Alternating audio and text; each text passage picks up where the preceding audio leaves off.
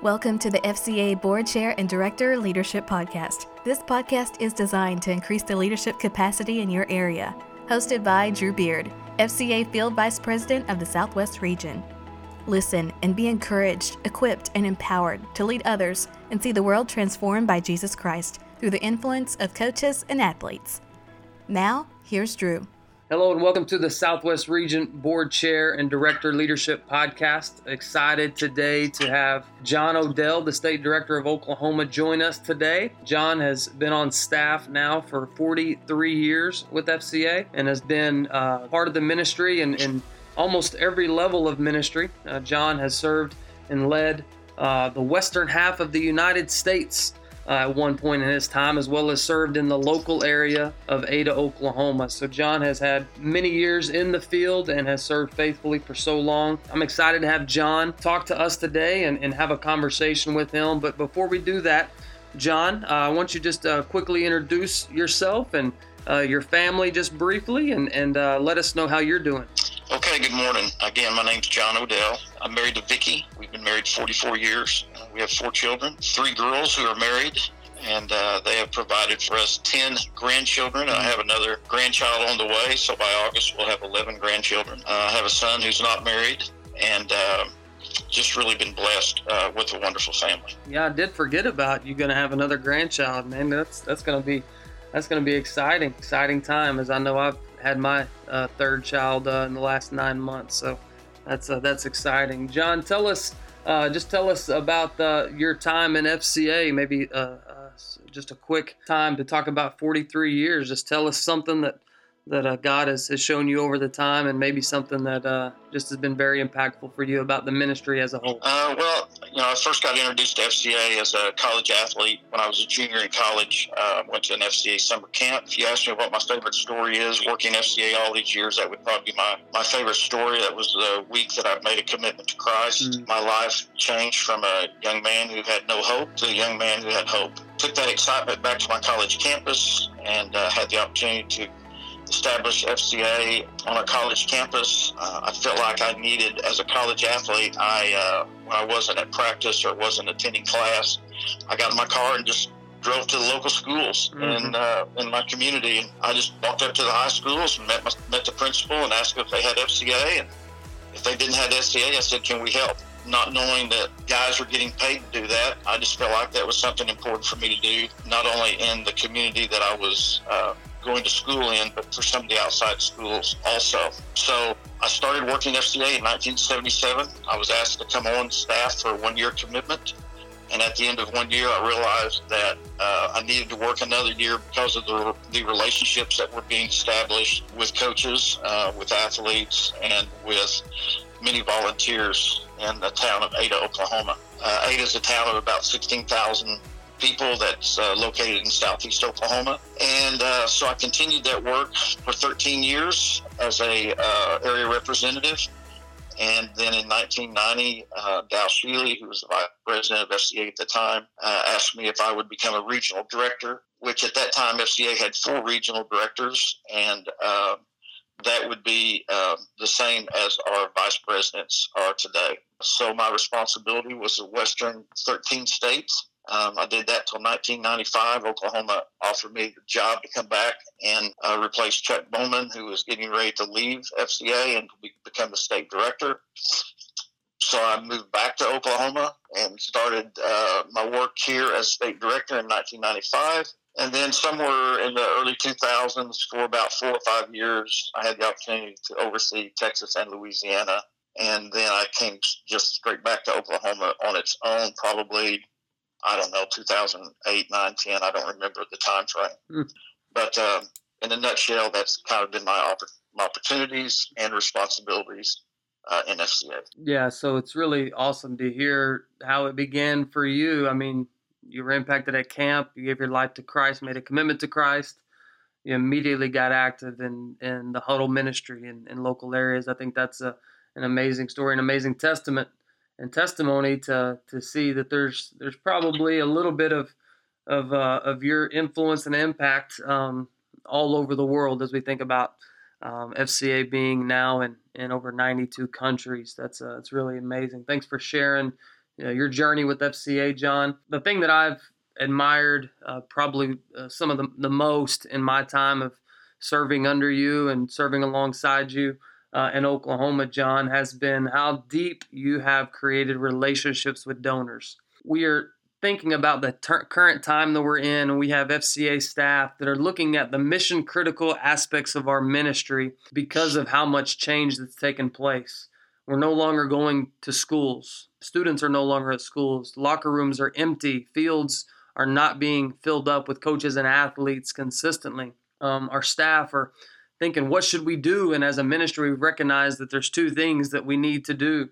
One is we need to continue to pursue the mission of leading every coach and every athlete. So, how can we do that? And we've found ourselves in virtual environments. The second thing that we've talked about is making sure that we connect with, we communicate with, and we care for those who have propped us up or been on our support team uh, for many years. And John, you've had great success over the years and creating deep relationships with donors. Uh, talk about just overarching before we get into some of this content. Uh, just talk to us about where where did you where did you decide where did you recognize how important it was to have deep relationships with donors uh, that become basically uh, donors for life or FCAers for life. Well, as a young staff guy, there was a businessman in Ada, Oklahoma named Lee Horn, and another businessman named George Rhodes, who basically mentored me and kind of took me under their wings. Uh, my father was a high school coach, and so I knew the importance of, of the coach. I knew the importance of developing a relationship with the coach. I knew the importance that coaches are looking for someone to trust, someone to count on, and someone to depend on. So, uh, being raised in a coach's family, I, I felt like I kind of understood how to, to develop a relationship and a friendship with a coach so that we could drill a little bit deeper in our relationships as we created and developed ministry uh, throughout Oklahoma, not only then, but also uh, today. But when, uh, after my second year of work, um, I had the opportunity to get a pay raise my third year but now it was the financial aspect of that was was a lot on my shoulders. At that time, I was making eight thousand dollars a year for FCA, and I was just trying to get to, to uh, uh, you know just a thousand dollar raise. And so Chuck said, "Hey man, if you want a raise, you need to go do it yourself." So I met with Lee Horn, a businessman, a very successful businessman in Ada, who's a New York Life insurance salesman, and he just sat sat down with me and said, "Look, I'll help you raise financial support, but you're the one that's going to have to do the follow up, develop a relationship, develop friendships. And if you'll do that, you'll have donors for life. Mm. And so Lee took me in his car, and uh, in in two days, we he introduced me to ten men, and those ten men each wrote a thousand dollar check to FCA. And I would safely say that uh, probably six or seven of those men were not Christians; they were just businessmen. Mm. Uh, two were oil field guys that were just tough, tough guys but they knew that we were having a positive impact on kids mm-hmm. and in coaches. And uh, many of those men had sons who were athletes, and most of those men were athletes, so they understood the importance of FCA. So uh, after we targeted those men the first two or three days, and then we targeted 10 men, help us find 10 friends of theirs. So now we were looking at 100 people that we were asking just for a $100 gift. Mm-hmm and we gave those men uh, one week to get that accomplished. And you know, Lee Horn was that type of businessman that knew how to how to hold you accountable. Mm-hmm. And uh, so we met with them. We met with them a week later. Uh, almost every one of those guys brought a hundred dollar check. So in two weeks, we raised twenty thousand dollars. But now it was my responsibility to maintain that friendship, maintain that relationship. And at that time, there was no email, no cell phones, no texting, no nothing. So I started learning how the importance of writing letters. And my goal was to send a thank you letter to those people monthly and give them an update uh, of what was taking place. And so I stayed in touch with each one of those donors, either monthly or bi monthly, depending on the amount of that. And some of those guys became tremendous friends mm-hmm. who um, became partners at summer camp, who volunteered to help me with rallies, summer camp work, whatever it might be. Mm-hmm. And uh, so it was just the fact that phone calls, making phone calls, taking the time to write letters, stopping by their offices, and just thanking them and letting them know what was taking place in the ministry of FCA. Mm-hmm. And believe it or not, uh, we saw a lot of those men come to know Christ, get mm-hmm. involved in a local church, and it had an impact much deeper than Lee Horn or myself ever thought would take place. Yeah, that's that's great, John. You you said a lot of great things right there. One of the things being that that you you went to the people that that you trusted, the people that had mentored you up to this point. In today's FCA world, we talk about the board, board members being people who help increase the leadership capacity in the local area, and that's essentially what Lee and George did for you. You know, as as you uh, as a young staff guy, you, you, know you put a lot of a stock in, in these in these few men, and man, they they helped you build a, an amazing uh, platform for funding. Uh, but as you said, it was your responsibility as a staff guy to build those relationships. And so you said some things, and one of the first questions we have in our content here is what what are you doing to separate yourself and your ministry from others? And you talked about a few of those things, handwritten notes. But the thing that that just jumps out to me is that relationships that last are built through consistency. Right, they're built through, through through consistency. So talk again, just some bullet points. What have you done consistently over the years that you think has led to having these quote unquote FCAers or donors for life?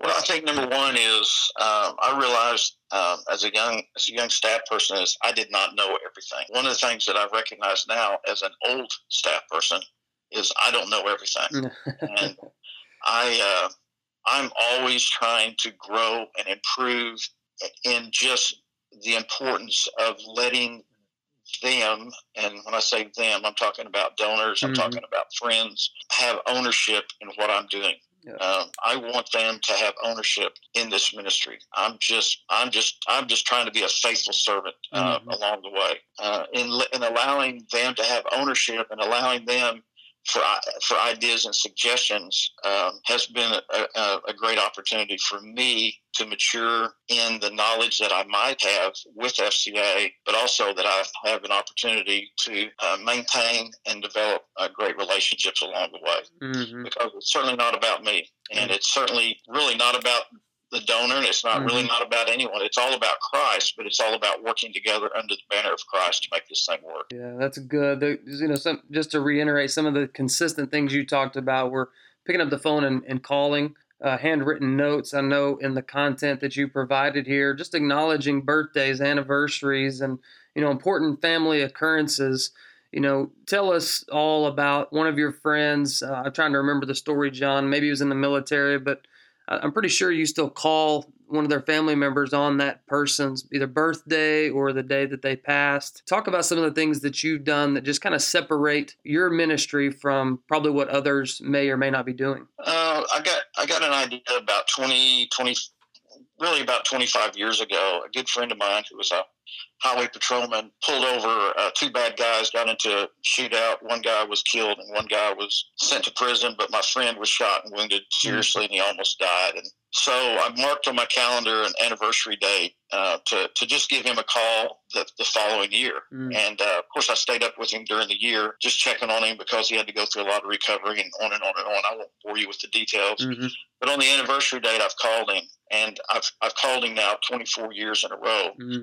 on the anniversary date. And so what, what that spurred my thought was, uh, you know, I have a lot of, uh, and, and I've missed some. Mm but I've tried to, to keep up with a lot. But in my calendar, I'll write down um, if my you know if I have a close friend or close relationship that lost a parent, a child, uh, whoever it might be, uh, I'll put that in my uh, on my calendar. And a couple of days out before that anniversary date will come, I'll take I'll sit down and I'll write them a note. Just and it just simply says, "Hey, I know that whatever the date is uh, marks the anniversary date of." of your son or your your spouse or your dad, your mom, whoever it might be. Mm-hmm. Just want you to know that today I'm praying for you, and et cetera, et cetera. And I don't do that for for them to turn around and write mm-hmm. me a mm-hmm. check, and I don't do yep. that. I do that because I love them. I mm-hmm. do that because I care for them, and I do that because I want them to remit to, to know that their son hasn't been forgotten or their daughter hadn't been forgotten. And so it, I mean, it takes a little bit of time and it takes a uh, some effort, but honestly, that doesn't happen in my life. Mm-hmm. And there there are certain days every once in a while, boy, if you get a if you get a note of encouragement, it uh, it certainly makes the day go well. And I think the fear for a lot of parents is that man, I hope nobody, I hope people don't forget my child. I mm-hmm. hope people don't forget whatever that might be. Yeah. So that's just one thing of kind of drilling a little bit deeper in a relationship and then you know try to recognize birthdays and try to recognize anniversaries i, I don't really do the anniversary thing very well mm-hmm. but also uh, you know i've learned in life that uh, if God places somebody on my mind, mm-hmm. I, I, just stop right there and pick the phone up and give them a call. And if they don't answer, I just leave them a short message. Hey, you don't need to call me back. Just just want you to know that God put you on my mind today and been thinking about you, and et cetera, et cetera. Uh, so I just finished a book uh, by Terry Looper called Sacred Pace. He talks about uh, relationships that are continually growing over time. That's essentially what you've done is you've strengthened and grown the relationship. I'm, I can imagine on every phone call during every good season and every struggling season, kind of what we're in now, just continues to keep on the mind of the donor, of the, of the FCA person, the constituent, that man, there's somebody that cares about me. And uh, that's a great reminder uh, for them. And, and the point of it all, John, is that you're being intentional to separate yourself and that you're doing things that nobody else is doing. That, you know, that kind of takes us into this time and the season we're in you know, when a relationship is created, um, if we can go back to some of those early relationships, uh, there came a point with Lee Horn, with George Rhodes, with all of those men that they introduced you to, where you got to communicate the need, the plan, and then the results of your ministry. Think back, think uh, even to now to what you do uh, in terms of talking to people about estate planning and things like that. Talk to us about that, that what that need, that plan, and the results are, and how you have created that conversation over a long period of time to uh, build uh, these FCAers for life. Well, the, the, one thing I've learned is that I don't really have to ask anyone for a gift or support. I have, but mm-hmm. that's that's not my purpose. Yep. Uh, my purpose is uh, through that relationship to allow them to open the door for them to give to the ministry of FCA. Mm-hmm and um, they may ask a question how's it going is there any way that i can help mm-hmm. uh, are there any needs that need to be met you know whatever type of questions they may ask me and then that, that allows me to open the door from uh, you know our staff is doing monthly support and uh, we've got an event coming up or we've got a project that we're doing and and it just leads into the conversation of where I've never asked them, but they've allowed me the opportunity to express with them a need that we may have. And it's amazing how God has used that to meet several needs that we have had um, from um, a $10 a month donor to a, um, a $100,000 gift to somebody that's put us in their estate uh, to on and on and on. Mm-hmm. So I, you know, I've learned just to, to kind of back off, uh, not force the issue, and allow God to open that door uh, for me to be able to express it. And and honestly, uh, I'm probably the most unprofessional person that FCA has ever had regarding the correct terminology, regarding the correct, correct words, or to have a script. Mm-hmm. I just kind of go by the shoot from the hip mm-hmm. and just kind of let God lead and uh, see what takes place uh, during that time so you've told some crazy stories of success and some very un, un or very unique opportunities. Think for a second uh, baby, about maybe one of the most um, remarkable or impactful stories where somebody just out of the blue did something uh, that was special, whether it's a gift or a service to the ministry that you just you weren't even prepared for, you weren't ready for, but you just knew that it was important to stay connected with people and at the end of it, man, they came alongside and did something, you know, gave a big gift or gave a small gift or just did something that just really blew you away. Any remembrance, real quickly, of a story that, that impacted you whenever you weren't really expecting it? Uh, I'll try to keep this this really short. Uh, there's two stories that come to mind. One, a father and his son came by the office one day and just we were just sitting there talking. Needs came up, and you know they left. And uh, three days later, I get an envelope was uh, taped to the front door, and the envelope was full of change. And the change was from my friend's son. He wrote in there. He said, "Hey, God really laid it on my heart to to support. Uh, well, you know, some God laid it on my heart to support FCA. It, he yeah. didn't say that, but that's what the message was. Yeah. And I still have that envelope in my desk because it reminds me the amount of the gift doesn't matter. Mm-hmm. Uh, it's it's the attitude of the person who gave. But that kid wasn't even ten or eleven years old, and it was probably I don't know, five or six dollars worth of coins. Mm-hmm.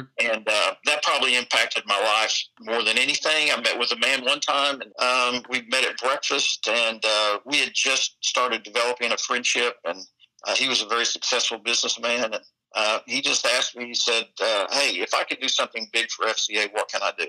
I said, Well, man, I would love for you to consider a gift of $100,000 to FCA. And when I said $100,000, his look on his face was like, uh, you have gone way over my limit. and so when I said, when I said, you know, would you consider a gift of 100,000? And when I said that, I saw his look and I just changed my, my sentence mid sentence and said over the next four years. Yeah.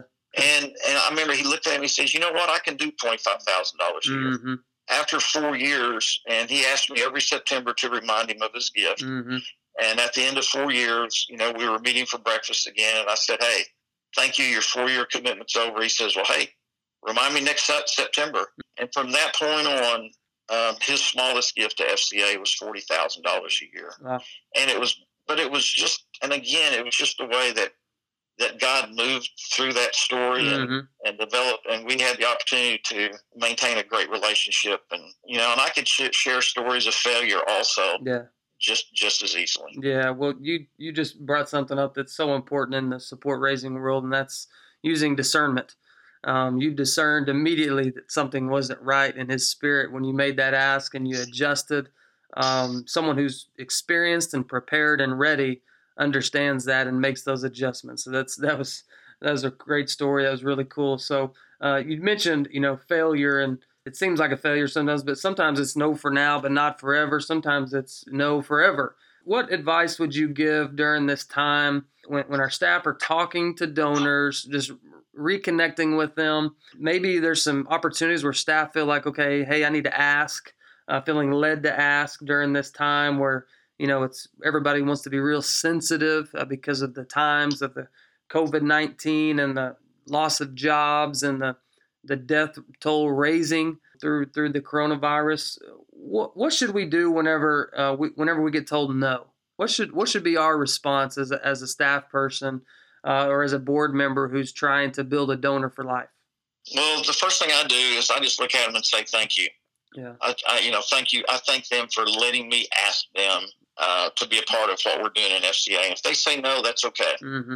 And uh, uh, and then when I get back to my office, the first thing I do is I sit down and I write them a letter, Mm-hmm. and I just say, "Listen, it was great seeing you today. You know, thanks for lunch, blah blah blah, and uh, look forward to developing a good relationship and friendship with you." Mm-hmm. and uh, and then I'll continue to reach out and contact that person um, over the next I don't know two, three, four months. Mm-hmm. Uh, and if I don't get much of a response back from him, I kind of move on to another area. And Yep. but if he's still wanting to go a little bit deeper in our relationship, Mm-hmm. hey, I'll uh, I'll continue to do that. But probably I'm not going to ask him to do anything until he feels like uh, he can be in a position to approach me about coming back and and being a part of what we're doing. And that's happened numerous of times when I've asked people uh, for monthly support. Mm-hmm. Uh, I've had guys tell me, you know, right now we're kind of strapped. Right now we're supporting other missionaries. Right Mhm. now we're supporting other nonprofits. And I'll just leave my card with them and say, hey, listen, let's just uh, let's keep meeting, let's keep doing friendship, and blah blah blah. And it's amazing how months, uh, literally uh, six months, eight months, ten months later, uh, because of the effort to maintain that relationship, uh, they'll come back and be a part of what we're doing. Yeah, no, that's great. That is great, uh, great information. And I just would remind our staff. Um, it was shared with me. Uh, I was young and had asked a guy for a lot of money, and I was real nervous about it. And I even, I think I used the words, "Man, I apologize for this," or I, I said, "I'm sorry that I did this," or whatever. Just feeling a little in- uncertain in my own, you know, abilities in the moment. And uh, he he said, "If you ever apologize for asking again, I'll promise you I will not support you." and uh, that has stuck with me. Um, and again, I hear the confidence in your voice about uh, it's really about what God chooses to do in the people. It's not about how we do it or what we do. But I just want to remind um, our staff of three things. It's our passion, and it may not be theirs, you know, so that, that's why they may say no.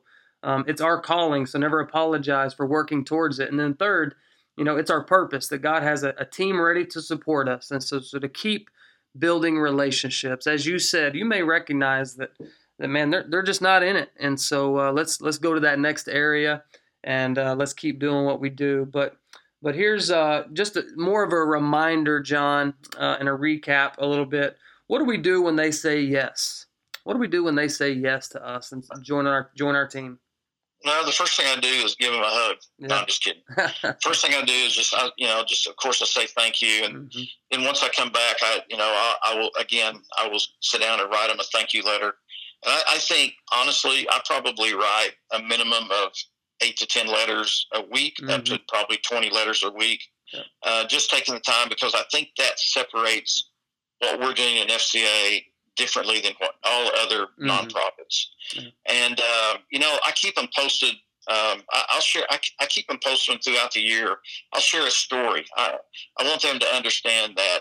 Uh, hey, your gift has allowed us to do this, mm-hmm. whatever that might be, yeah. and uh, and I thank them because um, their gift impacted a life for Christ, mm-hmm. and I want them to understand that um, um, you know, once they give, I don't just move on and forget them. Mm-hmm. I, I, try to, I try to, to, to, to make sure that I, that, that I keep them informed of, of what's happening in the ministry. Mm-hmm. And because of their willingness to give, uh, we're able to con- continue to go forward uh, with what we're doing. Yeah, that's great. I, you know, right now the language that we're using with our staff, donor ministry rhythm. What's the rhythm that you have? You know, for you, I know that on a quarterly basis, you write every home team giver. Print out a letter, you tell some stories, and then you write a personal note on that letter. What are some other rhythms or things that you've done, maybe practically, that staff can say, man, I, I should do that, or I need to jump on that, maybe around their uh, uh, the anniversary of their gift or just on an annual basis? What are some things that you've done to strengthen your donor ministry and maybe have done something consistently over time?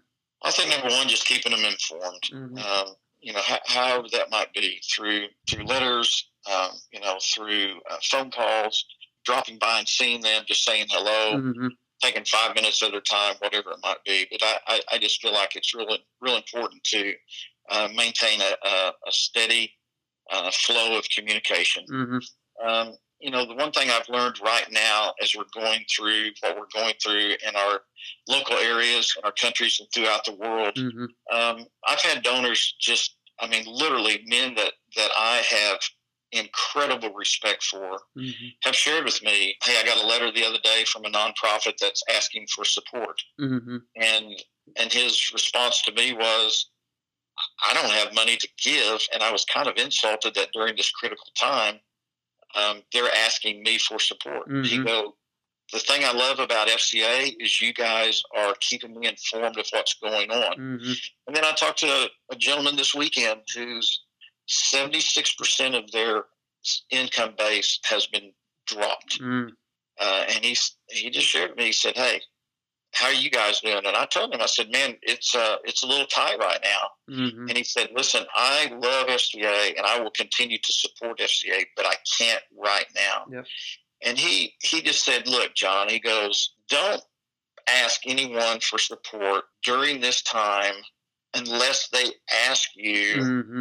uh, can they be a part of this giving? Yep. Then he said, hey, do me a favor.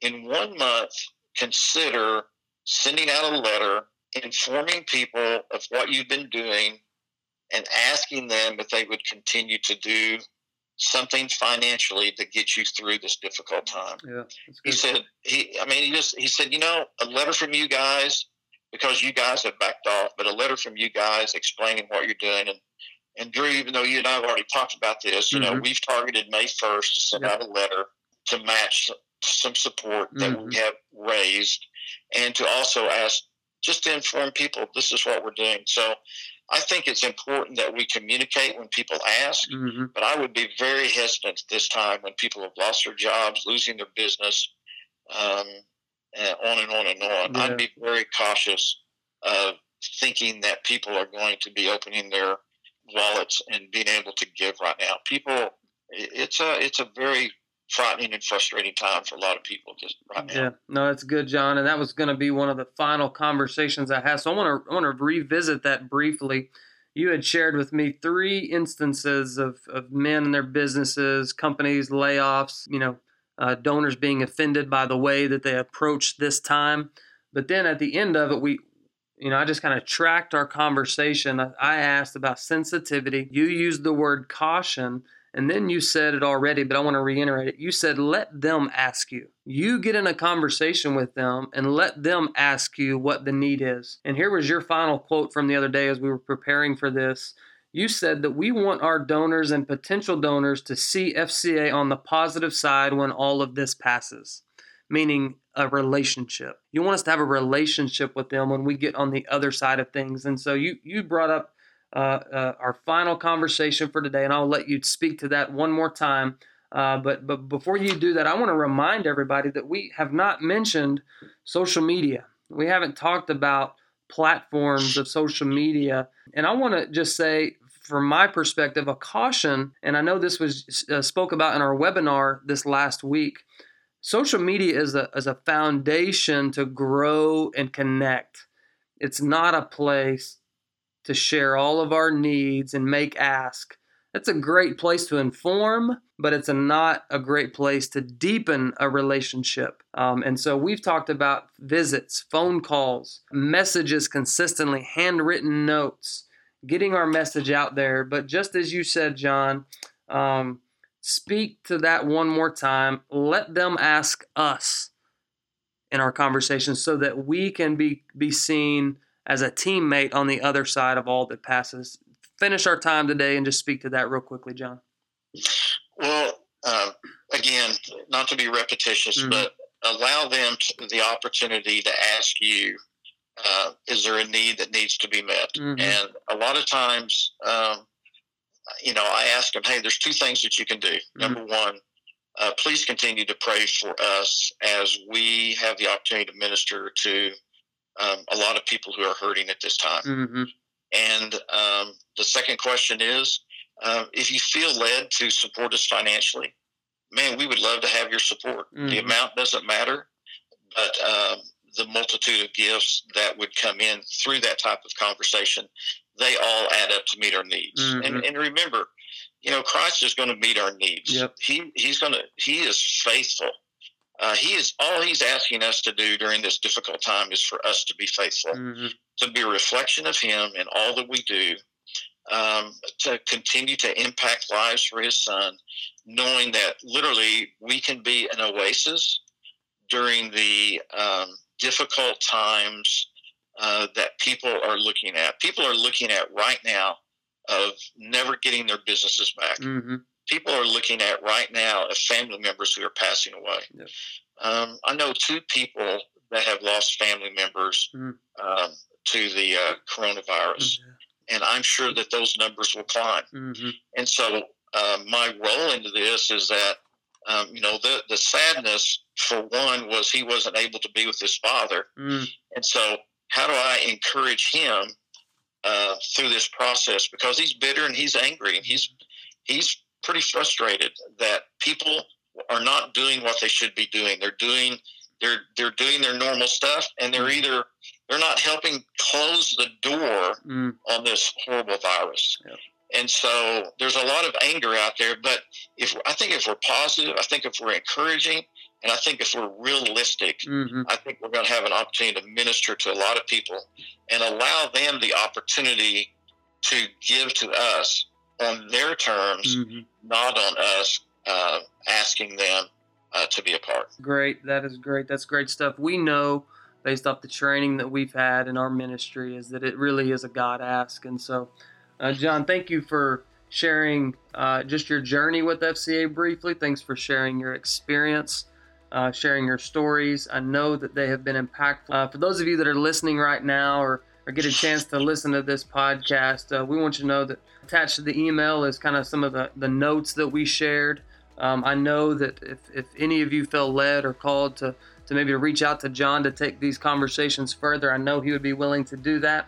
John, thank you for your time at FCA. Thank you for your continued effort to to fulfill and uh, pursue the mission of FCA. And, and, thanks for the years of experience that you shared with us today to help us go further, faster in our ministries. Uh, we appreciate you and we thank you. And uh, Uh, really appreciate your time. So, okay, thank you. Guys, thanks so much for the time today. Thanks for listening in to the uh, Board Chair and Leadership Podcast, uh, Director Leadership Podcast.